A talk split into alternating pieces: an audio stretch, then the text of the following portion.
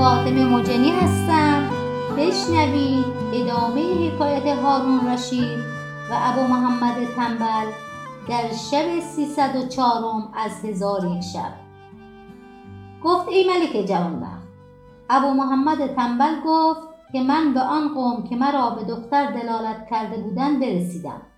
به ایشان گفتم مرا به راهی دلالت کنید که به شهر خیش برسم. ایشان مرا به کنار دریا بیاوردند و به کشتی اندر پنهان کردند. آنگاه باد مراد بر ما بوزید. در اندک زمانی کشتی ما به بصره رسید.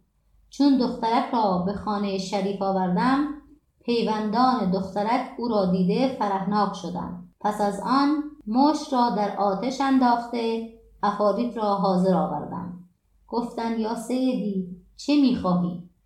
ایشان را امر کردم که آنچه زر و مال و گوهر و یاقوت در مدینه نحاس بود به خانه من آوردم. پس از آن افاریت را به آوردن بوزینه فرمان دادم. بوزینه را دست و پا بسته بیاوردم. به او گفتم ای پلیدک چرا با من نیرنگ کردی؟ پس افاریت را امر کردم که او را به خم روین اندر کردند و سر آن خم را با سرب بیندودم پس از آن آسود خاطر با جفت خیش در عیش و نوش به سر بردم اکنون ای خلیفه از گوهرهای گران قیمت در نزد من چندان است که در شمار نیاید و در حساب نگنجد. و اگر خلیفه جهان چیزی بخواهد من جنیان را حکم کنم در حال حاضر آورم. خلیفه را این حکایت بسیار عجب آمد و در عوض های او های ملوکانه کرد و به انعام و احسام شایسته و در خور او را بنواخت. حکایت کرم یحیای برمکی. و از جمله حکایت ها این است که پیش از آنکه برمکیان را حال دگرگون شود روزی خلیفه هارون رشید مردی از انوان خود را که ساله نام داشت بخواست و فرمود ای ساله به سوی منصور شو و به او بگو که ما را در نزد تو هزار هزار درم می باشد. رأی چنین اختزار کرده که درمها را در همین ساعت به سوی ما بیاوری و ساله را فرمود که اگر منصور آن مبلغ را تا غروب آفتاب ندهد سر منصور را از برای خلیفه بیاورد. ساله به فرمان خلیفه بشتافت. چون به نزد منصور درآمد او را از ماجرا بیاگاهانید منصور گفت ای ساله به خدا سوگند هلاک من نزدیک شد. از آنکه تمامت ملک من اگر به قیمت گران فروخته شود یکصد هزار درم نخواهد بود. نمی‌دانم نهصد هزار درم از کجا فراهم آورم. ساله به او گفت تدبیری کن که به زودی خلاص شوی وگرنه من نیز هلاک شوم. اکنون تا وقت است بشتاب و در چاره کار حیلتی کن.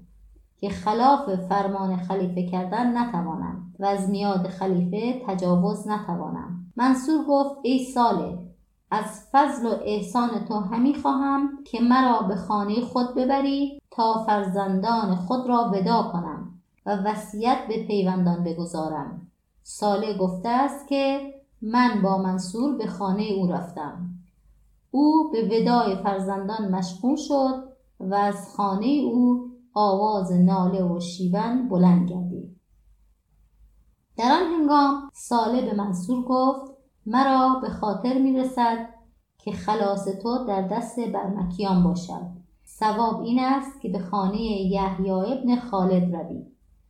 منصور پند ساله بپذیرفت و هر دو به خانه یحیی روان شدند. چون به خانه یحیی برسیدن منصور ماجرا بر یحیی ابن خالد برمکی باز گفت. یحیی از آن خبر محزون شد و سر در پیش افکن پس از ساعتی سر بر کرد خازن خود را بخواست و به او گفت در خزانه چند درم داری؟ خازن گفت پنج هزار درم به خزانه اندر است. فرمود پنج هزار درم حاضر آوردم. پس از آن رسول به سوی فضل پسر خود بفرستاد و مکتوبی بدین مضمون بنوشت که قصبه بزرگ و آباد را از بهر فروختن به من عرضه داشتم و زعیه بسی ارزان است. قدری درم و دینار بفرست که در بهای زیه صرف شود. فضل ابن یحیی صد هزار درم به سوی یحیی بفرستاد. پس از آن یحیی رسولی به نزد جعفر بفرستاد. و مکتوبی بدین مضمون نوشت که ما را کار ضرور روی داده و حاجت به پاره درم و دینار افتاد. جعفر در حال صد هزار درم از بهر او بفرستاد و یحیی پی در پی رسولان به سوی برمکیان فرستاده. از ایشان یکان یکان مال از برای منصور جمع آورد. تا اینکه مال بسیاری از بهر منصور فراهم آورد. و ساله و منصور از این کار آگاهی نداشتم. پس منصور به یحیی گفت یا مولانا من در دامن تو آویختم. حاجت خود را به جز تو از کسی نمی‌خواهم. بقیه دین مرا تمام کن. چنان که عادت کرم تو همین است. آنگاه یحیی سر در پیش افکنده بگریست و به غلام خود گفت ای غلام خلیفه هارون رشید به کنیزک من دناریر عوده گوهرهای گران قیمت محبت فرموده. تو به نزد کنیزک من رو و به او بگو که گوهرها به سوی من بفرستد. پس غلام برفت و گوهر بیاورد. آنگاه یحیی ابن خالد به ساله گفت من این گوهرها از برای خلیفه به دویست هزار دینار از بازرگانان شرا کردم. و خلیفه اینها را به کنیزک من دنانیر عوده محبت فرموده.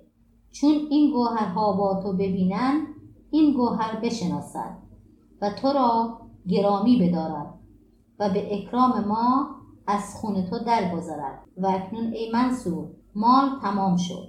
ساله گفته است که مال را با گوهرها به سوی خلیفه هارون رشید بردم و منصور با من همی رفت.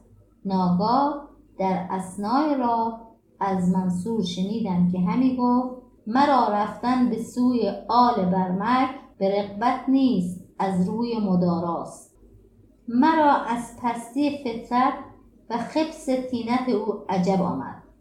او را دشنام دادم و به او گفتم که در روی زمین بهتر از برمکیان کس نیست و بدتر از تو نیز کس ندانم از آنکه ایشان تو را از مرگ خلاص دادند. تو ایشان را شکر نگذاشتی بلکه در مقابل احسان ایشان چنین سخن نالایقی گفتی. القرض من و او برفتیم تا به پیشگاه هارون رشید رسیدیم. من قصه به دو فرا خواندم و تمامت ماجرا باز گفتم. چون قصه به دینجا رسید بامداد شد و شهرزاد لب از داستان